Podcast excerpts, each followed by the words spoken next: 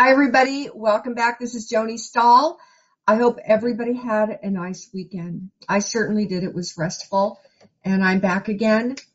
And I want to talk to you today about what it really means to be a living sacrifice unto God.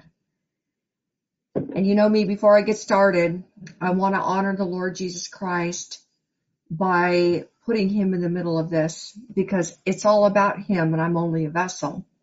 So I'm going to pray. Heavenly Father, I come before you today and I just want to thank you and I want to thank you, Jesus, that we can be here today or whoever is watching in the evening or listening in their car or a waiting room, that you are in every place. Your spirit, your Holy Spirit there's no place that he is not. I ask that as I speak these words, you would sanctify my mouth, that you consecrate me, and that you make me to flow with living waters. Let them flow forth out of my belly.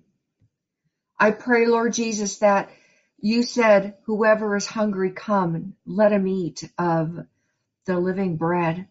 And whoever is thirsty, let him come and let them drink.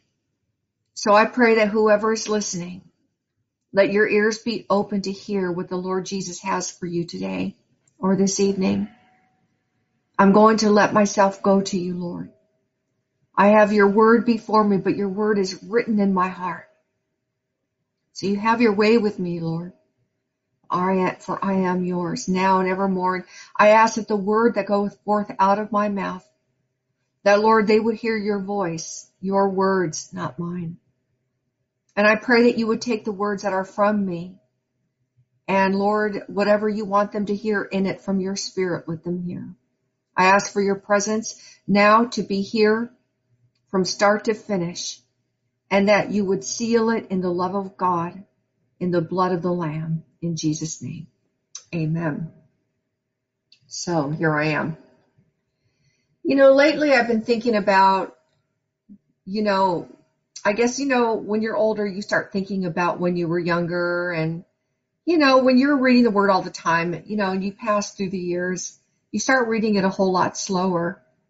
And when you're younger, you're trying to like eat the big end of the elephant because you want to catch up and you want to know and you want to not just catch up with everybody, you're just so hungry for Christ and you're mowing down big chunks of the word and you're just in, you've got your finger in the pie of every chapter of the Bible. And, but when you get older, you know, you go through all these different disciplines and, and understandings of the word and what it means to fear the Lord and what knowledge is and what understanding. You go through all so much and we never stop learning. But when you get older, let me just tell you, you, you do, you slow down quite a bit and you don't just mow down the word, you, you chew it a whole lot slower and you think about what it really means and you know you start comparing scripture with scripture and you start and you start to realize that that you when you've come a full circle i'm not saying i've come full circle i i think i probably have a long life the lord willing but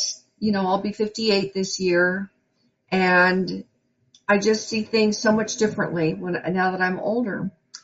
And so i was just really thinking about what it really means when we say to the Lord, because I remember saying Romans chapter, you know, one, you know, verses one and two, Lord, I, I offer unto you myself a living sacrifice, holy, acceptable, you know, and I say all these things and we mean it at the time, right? Like when you're younger, you know, even when if you're an older person and you just got saved, you mean it. You're like, Lord, I offer unto you my body a living sacrifice, wholly acceptable. You say all these things, but there is so much that goes into our life as born again Christians.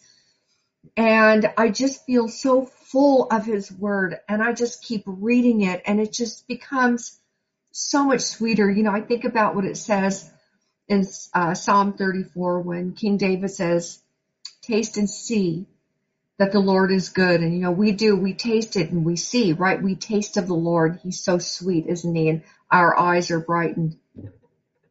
But then when we see him in the New Testament, we see the disciples of John the Baptist following Jesus, and Jesus turned around and saw them following him and said, What do you want? And they said, Uh, Master, where do you live? And he said, Come and see.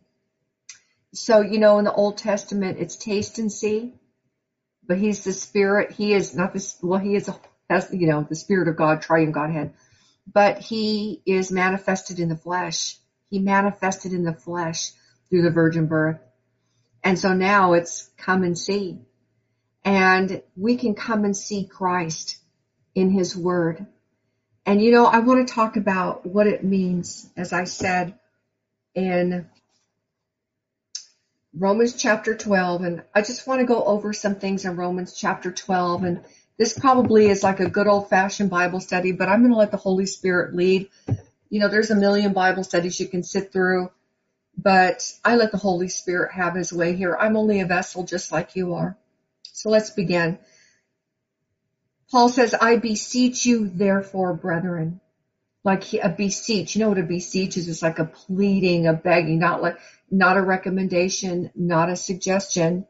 He's beseeching you. So if Paul the apostle is beseeching us, there's something he's trying immediately to get your attention from. Because if he were to begin this, um, I suggest you therefore, brethren, we'd be like, oh, okay. But if somebody's begging you, doesn't that get your attention? If I'm like, look, I'm begging you guys, listen to me. I beseech you, please. Okay. Whatever the information is going to come out after that, you're all ears now. You're understanding that there is a quality, there is a difference in the proceeding of the proceedings. Okay. So you're taking it immediate seriously. And he says, by the mercies of God. So he's not just pleading, beseeching us. He's doing it by the mercies of God. He's not doing it, Lord, oh, by the love of God or, or by the goodness of God or the righteousness of God. He's saying by the mercies of God. I beseech you by the mercies of God. Mercy is the next big thing. He's saying, I'm, I'm beseeching you by his mercy. Why? Let's find out. That you present your bodies a living sacrifice. Now let's stop there. See, no one is going to present your body as a living sacrifice. No one can do that but you. No one can take you by the hand and say, here, I'm going to bring you to my church and I'm going to let you talk to pastor so and so and I'm going to present you to him and then we'll all lay hands on you and we'll present you to God. It's not the same. You have to take ownership of your faith. You have to take ownership of your salvation. No one is going to run your race for you. No one. No one can. You know, we were familiar with all those. Well, until you've walked a mile in my shoes, well, we're not walking a mile in anybody's shoes. I don't want you to walk a mile in my shoes. I want you to walk in the presence of the Lord in his sandals, in his footsteps. It says, for righteousness has gone before him and hath placed us in the way of his steps. So we are beseeched, therefore, brethren, by the mercies of God that you present your bodies a living sacrifice. So when we say a living sacrifice, you have to look back into the Old Testament because at this point, there was no New Testament written. So Paul is, is describing a living sacrifice as the Lamb of God or the, the burnt offerings of the bullocks or, or the sin offering of the goats or a cleansing offering of the two pigeons a living, they were living sacrifices. They had to be killed until instead of animal for man, which was never going to ever clear the conscience and make us uh, free from guilt because everybody had to do that once a year at the year of atonement. Plus they had to do it all the time as the year went through. But what does it really mean to be a living sacrifice? You're alive. I'm alive, but we're alive in Jesus Christ now. Yes, we live and move. We have his being. But as you're living every single day as a professing, confessing, born again child of the Most High God, you're doing so in front of the world. They're watching you.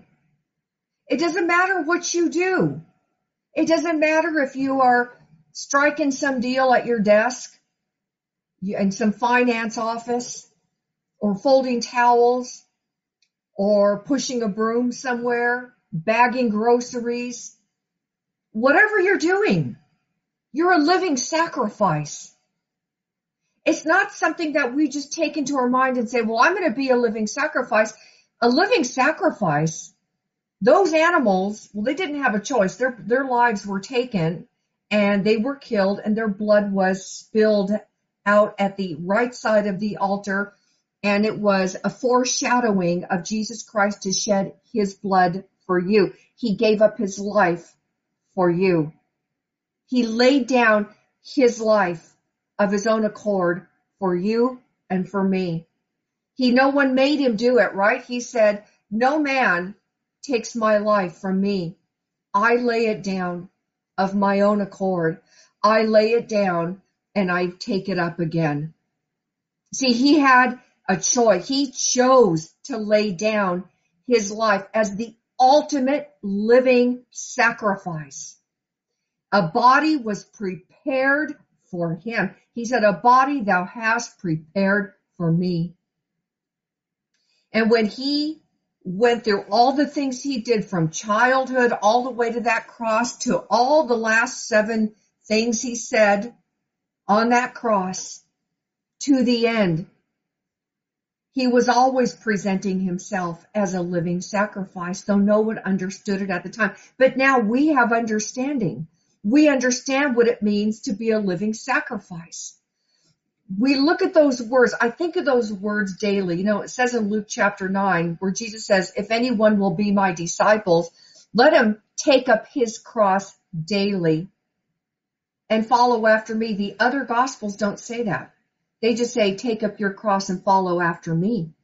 See, we want to follow Christ in, in his life, of course. We, we are partakers of his life, his beauty, and all that he is.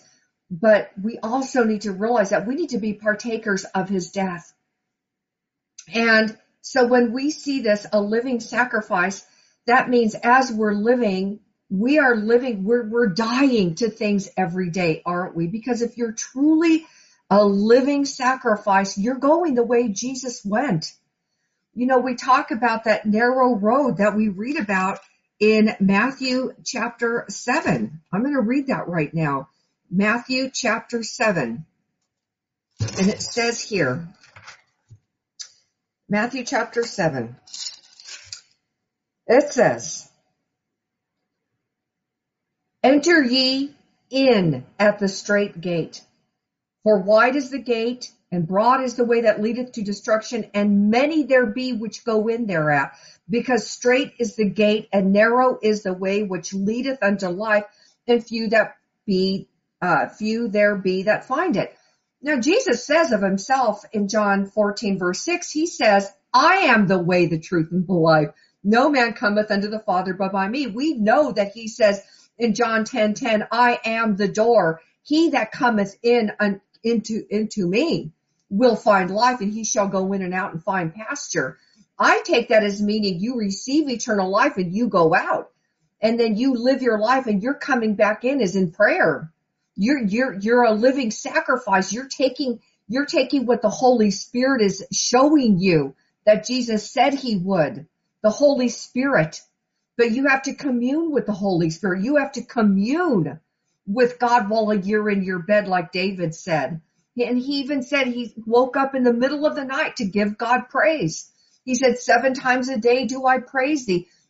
When you read Psalm 119, we talk about the fact, I mean, the whole thing is about how he loved his law, how he loved his statutes, how he meditated on them day and night. A person that truly loves the Lord is a living sacrifice. And you're sacrificing yourself on that, on, on that cross. When you're picking up your, cross daily, and following after him. It's a daily life. You know, and I was reading in the word today and it was Psalm, I believe it was 95 and it said that day, day by day we show forth his good works. So if we're showing his good works day by day, it's not that we're just doing things so people can see us because that doesn't count. You're not a living sacrifice if you are doing things where you have no heart for it at all. You might as well stop what you're doing right now. Because you see, God is not interested in what you do for him. You cannot add to the work of the cross. There's nothing you could add but your sin. You know, let me say the first thing he says, that you present your body a living sacrifice. What's the first thing he says you have to be? Holy. Well, that's a, that's, that's a hard nut to crack there for a lot of people because that's a requirement. There are conditions. You know, people go, well, I don't accept that. I believe God receives us just as we are. Well, yeah, he does to a degree, but the more you know, the more you're required, right? To whom much is given, much more will be required. And to him that hath little, you know, he doesn't use it. It's that he'll be taken away from him that what which he thinks he has. Samson lost it. The church of Ephesus lost it. They left their first love. We read all the way through the church history, all the way to this Laodicean period where they're not, they're not living sacrifices. The majority of Christians are on the broad road. They're not living sacrifices. You guys, I'm not saying, I, and let, let me be clear. I am not sitting here on some seat in Moses' seat. I am still exercising myself into godliness. We all are doing that. But it says, holy, acceptable unto God, which is your reasonable service. And listen, it's not like we're, we're doing some big vitriolic, um, I'm laying down myself, you know, like the Pharisees who love to make loud prayers so they can be seen and heard, heard of all men and how they would throw their money into the uh, bucket in front of people so that ring a bell so everybody can say, ooh, look at what they did. Look, God is not interested in anything that we are doing that has any bit of contamination of our flesh. In the flesh dwells no good thing. Now God will appreciate our sincere efforts. Let me be clear about this because you might be saying, well, then what are we supposed to do? Here's what you are supposed to do. Read your Bibles. Understand what pleases God. That's what Paul says. He said, understand. He know he said, he said, find out what pleases God. You know what pleases God? That you hope in his mercy. You know what pleases God? That you show compassion. And I want to talk about that compassion. You know, a lot of things that we, we read in the Bible because we're so American centralized, we're so fully full of intelligence and liter- literary understanding and we're looking up everything. What is the meaning of this? But listen, I want to talk about the condition of your heart because that's where Christ lives. And if you're going to be a living sacrifice, holy, and you're going to see, you have to present yourself. Think about how you will present yourself. Are you ready to present yourself now? Because if you're going to live a living sacrifice, let's talk about something here because I want to look at the word compassion. Compassion to me, among all these things, is part of being holy. You know, lately we've been seeing the scourge of this plague. It's 71,000 people are infected by it today. 44 more people are infected on that cruise. There's this, there's that, there's happening, and we see it for ourselves. It's in our face. And, but if we're lacking compassion, we're lacking the heart of God. Because you see, we can be compassionate, like we can say, well, and I'll throw myself right in there.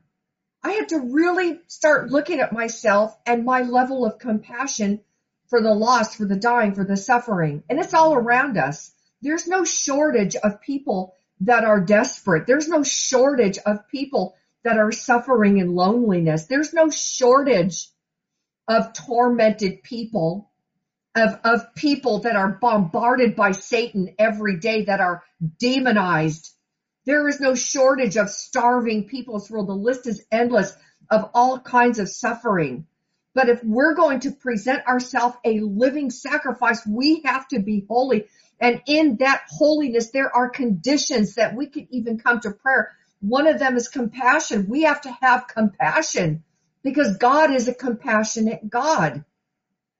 You know, I was looking at Matthew 9, 35 through 37, and Jesus went out, went about all the cities and villages, teaching in their synagogues and preaching the gospel of the kingdom, kingdom and healing every sickness. Now, let me see. Let's just see. What is the gospel of the kingdom? It says right here in Isaiah, we're all familiar with it, Isaiah 61. And it says here, It says, the Spirit of the Lord God is upon me. Do you have the Holy Spirit? Are you born again? Because you see, He lives within you. So when Jesus is, He even, ref, He says this in the synagogue in Luke chapter 4. The Spirit of the Lord God is upon me because the Lord, He has anointed me to preach good tidings unto the meek. He has sent me to bind up the brokenhearted and to proclaim liberty to the captives and the opening of the prison to them that are bound. These are the things that you and I need to be doing. And to proclaim the acceptable year of the Lord, the day of the vengeance of our Lord, to comfort all them that mourn, to appoint unto them that mourn in Zion, to give them beauty for ashes, the oil of joy for mourning, the garment of praise for the spirit of heaviness, that they might be called the trees of righteousness, the planting of the Lord, that he might be glorified. And you guys, you can't do any of this without compassion. You can try to do it. Let's look at what the Lord, he said he went preaching the gospel of the kingdom and healing every sickness and every disease among the people. So this is not good news, not good advice. This is good news. Everybody is so quick to read the bad news every day. Oh, did you hear who died?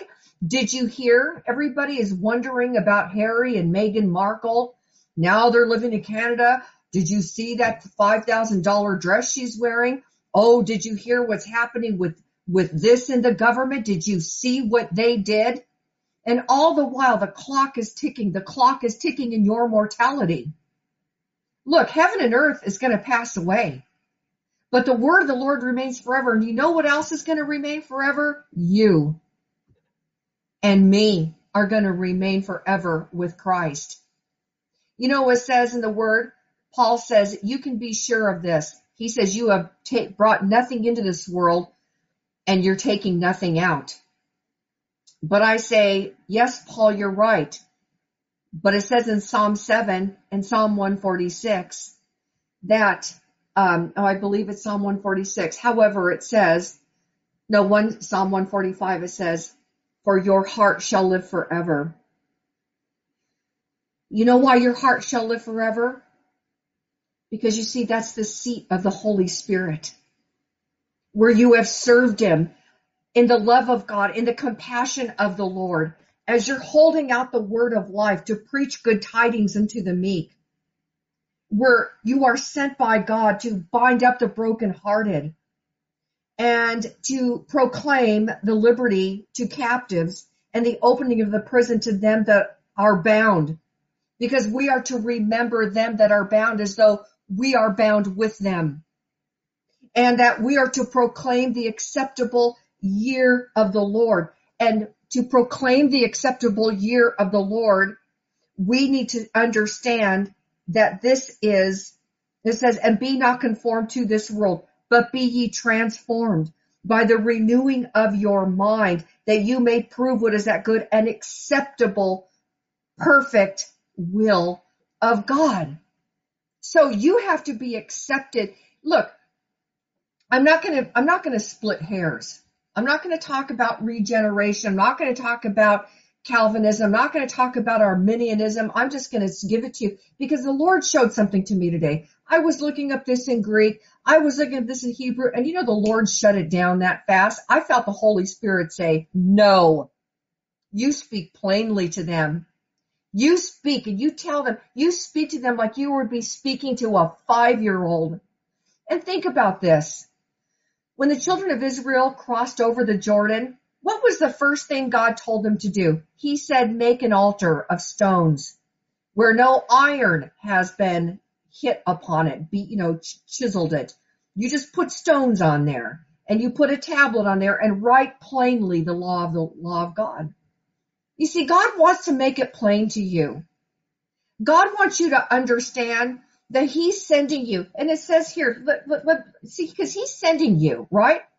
Jesus says in John 20, 21, he says, as a father hath sent me, so send I you to do what? To preach good tidings unto the meek. And he sends you to bind up the brokenhearted, to proclaim liberty to the captives and the opening of the prison to them that are bound. And when you make yourself a living sacrifice, holy and acceptable and pleasing unto the Lord, that's because your life has been prescribed by suffering, by the death on the cross, by walking daily, following Him. See, God's not going to follow you. The only thing that will follow you all the days of your life are assurance of goodness and mercy, but there's conditions. You, it says, for the Lord is my shepherd, right? And remember that part where he says, for he leadeth me beside the still water. See, he, you're not going to lead Christ. He wants to lead you. So there are conditions, just like there are conditions to prayer. If I regard iniquity in my heart, the Lord will not hear me. But I want to go back to compassion because I saw today how great compassion is. But when it says, and Jesus was he, okay, let's read this. And Jesus went about all the cities and villages teaching in their synagogues, preaching the gospel of the kingdom and healing every sickness and every disease among the people. But when he saw the multitude, he was moved with compassion on them because they fainted and were scattered abroad as sheep having no shepherd. Then saith he to his disciples, the harvest is truly plenteous, but the laborers are few. So remember that good news is not good advice. And that, and the, and the word compassion, it's a gutsy word because it's connected with the guts, the bowels of mercy, and I love that. You know, I heard Jackie Pullinger say that. I was listening to her the other day. She goes, that's a gutsy word. And I was like, yeah, sister, that's a gutsy word. And she's right.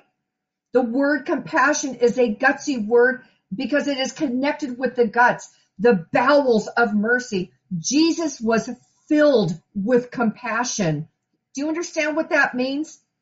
He was filled with compassion let me read something here. In John 1, uh, 1 John 3, 17, but whoso hath this world's good and seeth his brother have need and shutteth up his bowels of compassion from him, how dwelleth the love of God in him? You know, when I think about that compassion, I think about really what does compassion mean? You know, I, I did look up something where I thought, well, that I really like what that said because I thought, you know, Lord, the, the word compassion directly means your intestines, your, your guts. It even said the word uterus. It even said that, which I thought was kind of interesting. But something has to happen inside of you. If you're going to truly preach the good news of the gospel, if you're going to preach good tidings of God. If you are going, let me get back there again. If you are going to uh, bind up the brokenhearted. How are you going to bind up the brokenhearted unless your heart has not been completely crushed, gone through, beaten down while a Christian, going through the darkness, knowing what it means and what it feels like for yourself to receive mercy. How are you going to give away what you don't have? You can give away a form of it. You know, it says in the word, it says, let, let your love, let not your um, love be with dissimulation. And it says that in Philippians. And I looked at what that word dissimulation meant and it said with phoniness, with like you're fooling your, oh here, you know, I really want to give this to you. It's like, forget it. It's like Solomon, Solomon even said, if you go to eat with the ruler and he sets before you those dainties, he goes, be careful. He says, because you're going to eat that, although luxurious food, but his heart is not with you. You see, be very careful what you're doing in the name of the Lord if you're carrying his name and his gospel message. It is a message that's going to save people. It has absolute eternal consequences. We have to be living sacrifices, but first we have to be holy. We have to be holy and in being holy, you know how the Lord, you know how it says, be ye holy as I am holy? I can't make myself holy. I can present myself a living sacrifice unto God, holy, acceptable, and pleasing unto God, which is my reasonable service. But how does that happen? It says we, the next part is don't be conformed to this world. I'll tell you, you know, a little leaven leavens the whole lump. You know, we, we have to be transformed by the renewing of our mind that we may know that we may prove what is good and acceptable and the in the perfect will of God. Again, we have to be in the word daily. Some people might look at that and you know it's hard on you. But listen, God is not like you. He's not like me. He he sees your heart. He knows you want to be holy. Ask him what you cannot do. He knows we can't make ourselves holy. He has to make us holy. We have to go to God. We have to say, Lord, it's impossible for me to make myself holy, but I will read your word. I'll conform myself to, I'll renew myself in the renewing. I won't conform myself. You know, I look at Philippians and I love this word and it says here, if there be, it is chapter two, if there be any consolation in Christ, if any comfort of love, if any fellowship of the Spirit, you want fellowship with the Spirit? These are the conditions. He says after that, if any bowels of mercies, which is really synonymous with compassion. So there's that word if. If there, there before, if there be therefore any consolation in Christ, if any comfort of love, if any fellowship of the Spirit, if any bowels of mercy, he says, fulfill ye my joy, that ye be like-minded, having the same love, being of one accord, of one mind. Let nothing be done through strife or vainglory, but in lowliness of mind. Let each esteem others better than themselves. Look not on every man on his own things, but every man also on the things of others.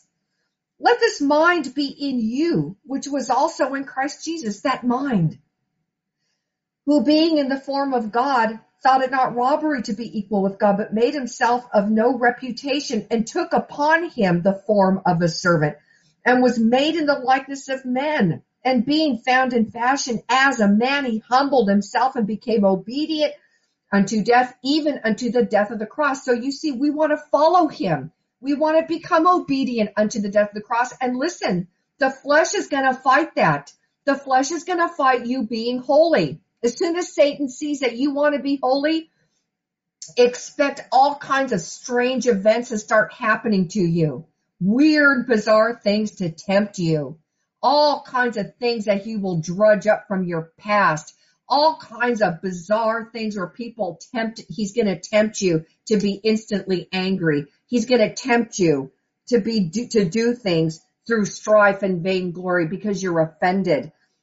You know, he's going to tempt you, but listen, there's nothing he can't make you do. He, he can tempt you, but he can't make you do it. But you see, let that mind that is in you, that was in Christ, be in you. How? You got to renew it. You got to be active. You got to be forward. You got to be stalwart with your faith. You got to own your faith. You want to present yourself, your body. See, your body is the temple of the Holy Spirit. The Holy Spirit lives in there. You know, I was reading something from somebody, I won't say her name because she didn't give me permission to use it, but I know she wouldn't mind what I say. She was upset about what was happening in China and she was thinking about how how different it is because when you were in the world, Lord, she was saying when you when the Lord she was thinking towards the Lord saying when he, the Lord was here, she said, God, you were here, we could see you, we could touch you. And he said something to her to the effect of, my body is still in the world. And you know, that was just so powerful to me. And I thought, think about what that really means. That we are his body. How he spoke to her and said, my body is still in the world. We're the body of Christ. Think about what that means. We don't want to be conformed to this world. We want to be a God who is full of compassion. You know, I love what it says here in Lamentations. This I recall to mind. Therefore have I hope. It is of the Lord's mercies that we are not consumed. His compassions fail not. They're new every morning. Great is thy faithfulness, O God. So what are we to do? See, there's things that are given to us to do. We can put on, therefore, as the elect of God, holy and beloved bowels of mercy or compassion, kindness, humbleness of mind, meekness, and long suffering. Listen, God says of, listen to what God says of himself in Exodus 33, 19, and that was Colossians 3.12. And he said, you remember when Moses went to God and he said, I don't, you've got to go with me. These are your people. Send somebody to go with me to lead them through this wilderness. And God said, I will, my presence will go with you. You know, and he said, so we know that, you know, the, the story, read it, it's in Exodus 33. But later on, he said, show me your glory. And God told him, stand beside me on this rock. And he overshadowed him with his hand. And the Lord went by him and he saw only the back part of him. And the Lord said to him before that, I will make all my goodness pass before thee, and I will proclaim the name of the Lord before thee, and will be gracious to whom I will be gracious, and will show mercy or compassion on whom I will show mercy, which is compassion. Listen, his compassions fail not. Think about it. Jesus was moved with compassion when he saw that leper when we're moved by compassion, something changes in you, something changes in me. Because what he's saying is that when we're moved in that compassion, we're moved to do something greater than ourselves. Haven't you ever been moved by something where all of a sudden it's like it, it's something that's something of the Lord and you know it because it's greater than yourself. Self. It's a force. It's a source greater than yourself. Those living waters just don't want to run out of you. They want to explode out of you. You want to run. You want to run. You want to plunge through the troops and leap over walls to go help that person. You take no for an answer. You're not going to say, well, I don't know. Um, this is usually the time I do this or that. All of a sudden, you're, you're a living sacrifice, aren't you? See, when you're moved with compassion, that's when you become a living sacrifice. If you're not being moved by compassion, there's something wrong. Our prayers become weak, are weak. The works and things that we do are weak. You see, when we get filled up with this word, when we get filled up with it and we go over it and over it and over it and over it, then it is God that works in us both to will and to do of his good pleasure. We're, we're not part-time servants. We don't just clock in and then clock out. And then we don't ask the Lord to step outside while we watch filth on television. We, we don't compromise the word of truth. We are his body. I want you to look at something. You see this body I'm in? You have one just like me.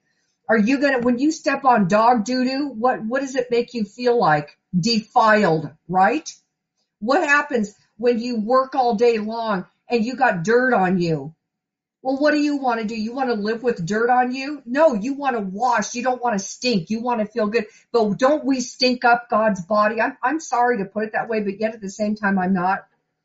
Listen, we serve a holy God. See, his holiness, he is holy, harmless, separate from sinners. You see, we think we know so much about the Lord, we need to take a couple of steps back. Because what it says to present our bodies a living sacrifice, holy, acceptable unto God, which is our reasonable service. You know, when you think about that, when it says our reasonable service, it almost kind of sounds like it's to give me. You know what I mean? But yet he's beseeching us to do it. Look, there's going to be loss at the bema seat of Christ. Your time that's given you on earth is not promised to you tomorrow. Neither is mine.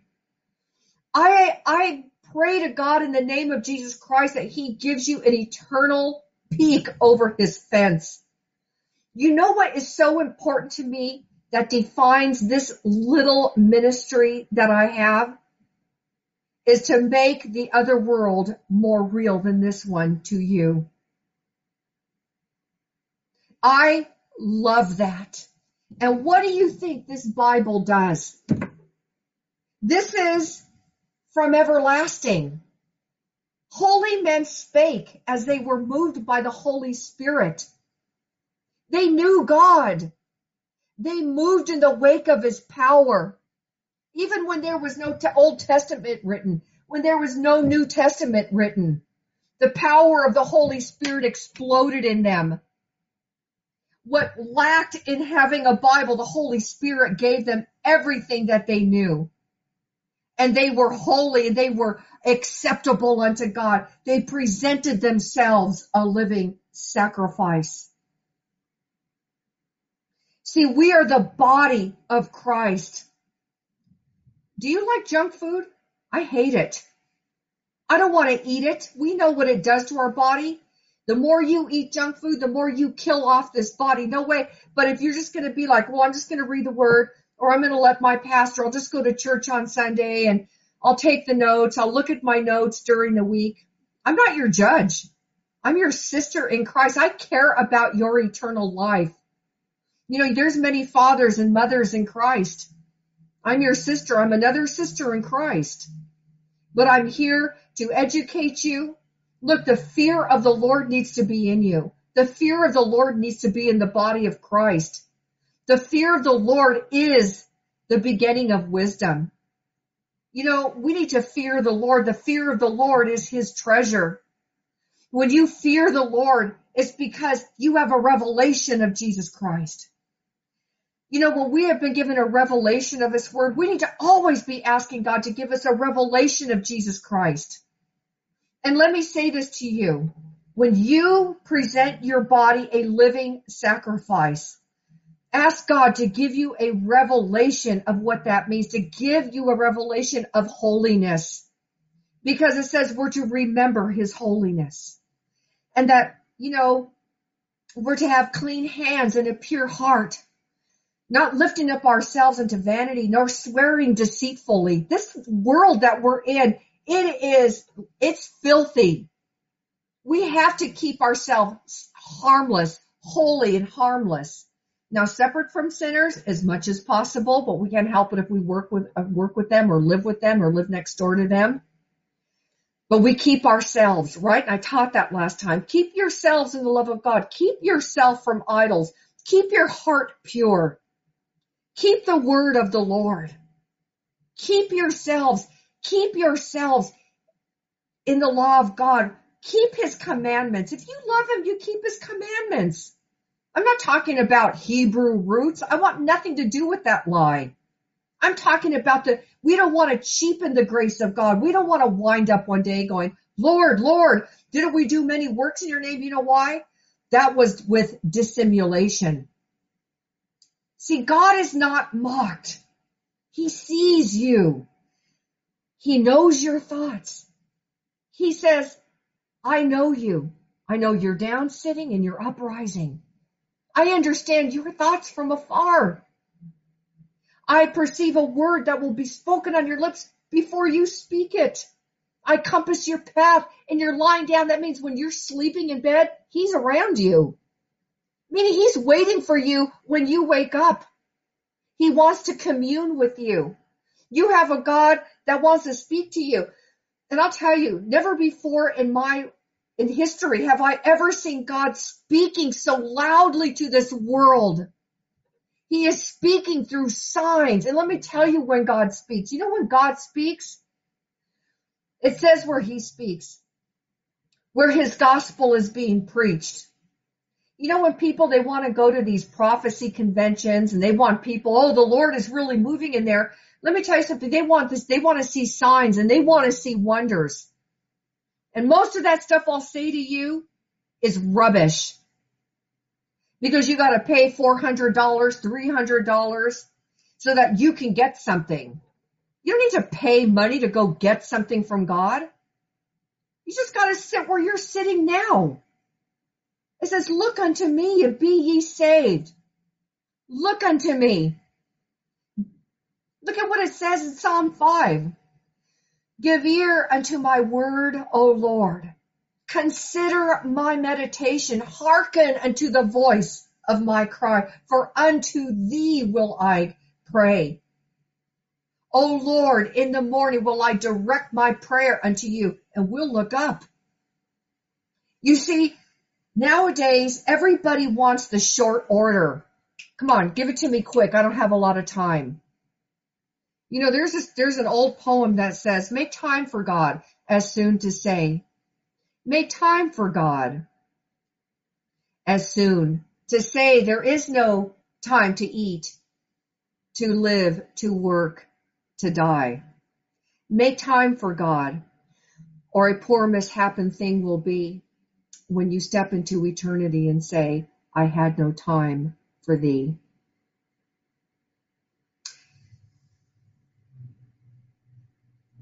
We have a God that's teaching us what it means to be a living sacrifice. He says in verse 3, For I say through the grace given unto me to every man that is among you not to think of himself more highly than he ought to think, but to think soberly according as God hath dealt to every man the measure of faith. I was listening to Jackie Pullinger and she had said that a man came to her and he said, Jackie, will you please pray for me? And she said, what do you want? What do you want? and he said, I pray, uh, lay hands on me and pray that I would have more compassion. She goes, I can't give you compassion. I can't pray for that. You have to go out there and get your own compassion. And she went on to talk about you got to go to them. You got to go to them, not send a text message, not send an email. You got to go to them. You got to lay your eyes on the suffering. So many go, I don't want to look at that. It's so depressing. It's so sad. Well, you will never be a living sacrifice. Oh, you can be a Christian. You'll be saved. You're still going to be loved by God as much as anyone else. But don't you want to be all that you can for Christ? Why settle? Why settle for a cheap serving on at some I'm not going to call cheap servings at Sunday church or Bible study. Let me rephrase that. Do you love God? I mean, really, I want to ask you, do you love Him? Because you see, if you love God It says, he who loves God, the same is known of him. How is it known of you if you love God? How is it known of you? Because of your compassion. Because you're moved by compassion. You don't have to go to some foreign country. Some people say, well, Jonah, I, I can't go on any missions. I've never been called myself to go on any missions, but you have neighbors. You have people around you. If you don't have anybody around you, have compassion and prayer. You have no idea. We have no idea that the fervent, effectual prayer of a righteous man availeth much. The fervent, effectual prayer. Oh man. I remember this one little old lady. I, I remind you of this. I went to this little church in the desert and there was these beautiful black people. I loved them so much. They were on fire for Christ. I mean, they were an alive church in this little air raid architecture building in the middle of 29 Palms, California, where when we got out of our car, I was, my feet were covered with dust. I didn't care. I loved them. They were alive and they sang with all their heart and they prayed with all their heart and they preached with all their heart. I was, I was so alive when I came out of church. I was standing outside and this little lady about this big came to me and she point, the only thing she said to me is she walked up to me and she pointed her finger up to me and she said, let me tell you something. The prayer of the weakest saint will drive the devil. And man, I felt that power come into me like that. I was like, whoa. And I never forgot that. You see, it's not about, well, we have a big prayer service over here. I'll tell you something. God can be found in one person in the middle of a field in power that looks up to him and says, unto thee I lift up my cry unto you, O God, unto you do I pray. Lord, I direct my prayer unto you and I look up for you are a God of mercy, of great compassion. Your compassions fail not. They're new every morning. You know what that means? Even if you died tonight, he's still gonna, his compassions are everywhere, even in places in the habitations of cruelty. Listen, we're not going, it says, according as God has dealt to every man the measure of faith, whatever measure of faith, you guys, I have people that write to me and say, you know, I'm really praying that God would show me what to do. I want to do this or I, I, I don't know if I should do that. Just do something. Begin to multiply your talents. I don't care if you're opening the door for somebody, give them a flashing smile because Christ is flashing that smile He's using your face to flash a smile to a grumpy person that has no love in their life. You know, people are watching you. Oh, they may hate you. They may cast out your name as evil. They may mock you, scorn you, ridicule. But I'll tell you something, what I know about enemies in the flesh. There are many that secretly respect you. Oh, they'll never come out and say it, but there's something in you that they see that is notable. And that is what God prepares, preparing a table before us in the presence of our enemies. For as we have many members in one body and all members have not the same office, so we being many are one body in Christ and every one members of another, having then gifts differing according to the grace that is given to us, whether prophecy, let us prophecy, prophesy according to the proportion of faith, or ministry, let us wait on our ministering, or he that teacheth on teaching, or he that exhorteth on exhortation. He that giveth, let him do it with simplicity. He that ruleth with diligence, he that sheweth mercy with cheerfulness. And let love be without dissimulation. Here's that word again do everything from a pure heart or don't do it. Okay? Please stop. Don't go beyond your measure of faith. You have a list of things. Whatever that thing is, do it with a pure and honest and holy heart. You're a living sacrifice. God's body is you. You are comprised of it. It says he walks in you. He moves and moves in you and has his being in you. Think about what that means. Think about what it means when you go, Father, in Jesus' name, I come to you. Have mercy. Or you come to him and you praise him. I glorify and extol the God of gods, the God of heaven, and the high and lofty places, the high and lofty one who inhabiteth eternity, whose name is above all names. Oh, you commune with the holy by the spirit of the living God and you begin to wax greater and greater because it says he that holdeth on to his righteousness will grow stronger and stronger. It says in uh, 2 Timothy 2:13, it says, um, but the but the deceiver. I'm going to go there because I'm in Timothy right now, and um, and it says here, but evil men and seducers shall wax worse and worse, deceiving and being deceived.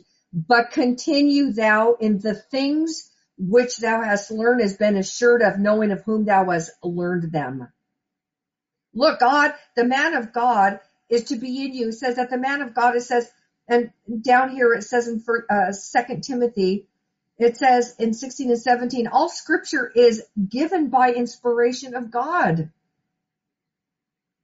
And it's profitable for doctrine, for reproof, for correction, for instruction in righteousness that the man of God may be perfect, thoroughly furnished unto all good works. So listen, don't give up the ghost on your faith, on the things. Multiply your talents. Show compassion. God says of himself, I am compassion. Think about what that means. God is full of compassion. He is full of mercy. He is full of love. Everything about God, He is full of. And, you know, I want to just give you just one, I, I closed my Bible because I was just about to stop, but I want to just really, I'm going to just flash some stuff of some scriptures before you because we're so quick to say, well, we're the children of God. You know, oh, what manner of uh, man is this that we should be, manner of this that we should be called the children of God, right? We're so quick to say, well, we're the children of God. We're the children of God. I am looking for my notes. Here it is. Listen to this. This is what the children of the enemy are called. And I have all the scriptures for it, but I'm going to blast through it, okay? Here's Satan's children. Child of hell. Your father, the devil. Children of wrath. Sons of disobedience. Sons of Belial. You son of the devil. The tares are the sons of the evil one. Children of the devil are obvious.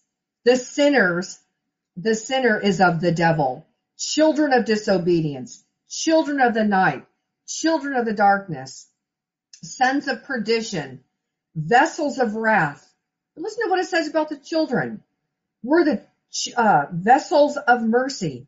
We're the uh, children of oh, let me say here, um, children of the promise, vessels of mercy, children of God, children of the resurrection. Um, oh, don't forget there's also cursed children. I had that written down. Children of the light, children of the day, children of God, called the sons of God, led by the Spirit. Those that are led by the Spirit are the sons of God. We have power to become the sons of God. The Spirit bears witness that we are the sons of God. We have the spirit of adoption whereby which we cry out, Abba, Father. He will be my son. Anybody who becomes saved, he will be my son and I will be his father. Be ye followers of God as dear children. The children of God are obvious in 1 John 3:10. Now are we the sons of God, John says. And he goes on to say, uh, and you know that the children of God are peacemakers. We're the sons of God. We're the sons of the Most High. We have, and if you listen, if I broke down all of those things, it would take me four weeks to break down what it means to be a child of darkness or a child of light, to be a child of the devil or to be a, to be the child of the Father by the blood of Jesus Christ, to be cursed children, to be blessed children, to be vessels of wrath or to be vessels of mercy, to be sons of Belial or sons and daughters of God. Listen, we are the body of Christ. We are the children of God. We are to be filled with the compassion, filled with his love. You know, how about Ananias and Sapphira? Ananias and Sapphira, why hath Satan lied to you that he has filled your heart to lie into the Holy Ghost? See, Satan can fill your heart. Don't let Satan fill your heart. You make sure God fills your heart. You renew your mind. You know, we want to, we want to be so quick to go, Oh Lord, I pray for the mind of Christ. You want the mind of Christ? Read this. Read this all the time, every day. Because let me tell you something, heaven and earth will pass away. But this world that we're living in, it's perishing every day. There's people that are dying left and right. I see, we see people that are wealthy, people that are of high prominence, movie stars. They're dead, unsaved. There was no salvation. And there's all these other millions of people. 150,000 people a day die. Think about how many people were born again. Listen, you want the mind of Christ? Then I beseech you, brethren, by the mercies of God, present your bodies a living sacrifice, holy, acceptable, and pleasing for this is your reasonable service. And do not be conformed to this world, but be ye transformed by the renewing of your mind. I'll tell you something. One day, I'm going to share something with you. I didn't, I didn't expect to. But in the middle of the night last night, I was, I was laying there. I couldn't sleep. I was trying to talk to the Lord, but my mind was not fully awake. And so as I was going back to sleep, I was thinking about how soon Christ was coming. I was thinking about Jesus and how much I love him and how I can't wait to see him. And as I began to fall asleep, I was entering into a dream and it was a flash and it was like I was looking up and I saw the Lord. Like I was looking up at him, but from a distance, like a short distance, like maybe as far as me to, I don't know, the headboard and I saw him placing a crown on somebody's head. I just saw part of their head. I knew they were kneeling and their head was bowed. And I was so amazed. I said, Lord, I can't believe it.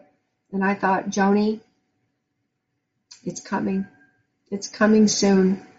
So present yourself. Think about what that means to present yourself a living sacrifice today and be compassionate because you remember what it says, the final book in Jude of the, of the epistles, it says, of some have compassion, making a difference, and of others snatching them out of the fire. I mean, we're right there. So, of compa- have you make a difference with compassion, and in that compassion, pull them out of the fire, and use everything God gave you use everything. Ask God for everything. You ask God, give me everything. That's what I do. I say, God, give me everything. Give me everything I need to serve you so I could preach the gospel to the poor. That you would send me to proclaim liberty to the captives and recovery of sight to the blind, to set them at liberty, them that are bruised, to preach the acceptable year of the Lord. You know what I believe? I believe that the acceptable year of the Lord is now. All right, you guys, I'm going to leave that with you because I don't want to keep going. It's already over an hour, but I want to encourage you. Do not be unwise, but be ye understanding of what the will of the Lord is. And walk circumspectly and redeem the time because the days are evil. And God will give you everything that you need. All you have to do is ask Him. All right, you guys. Well, God bless you. Have a beautiful week. Shalom and go with the Lord. Bye bye.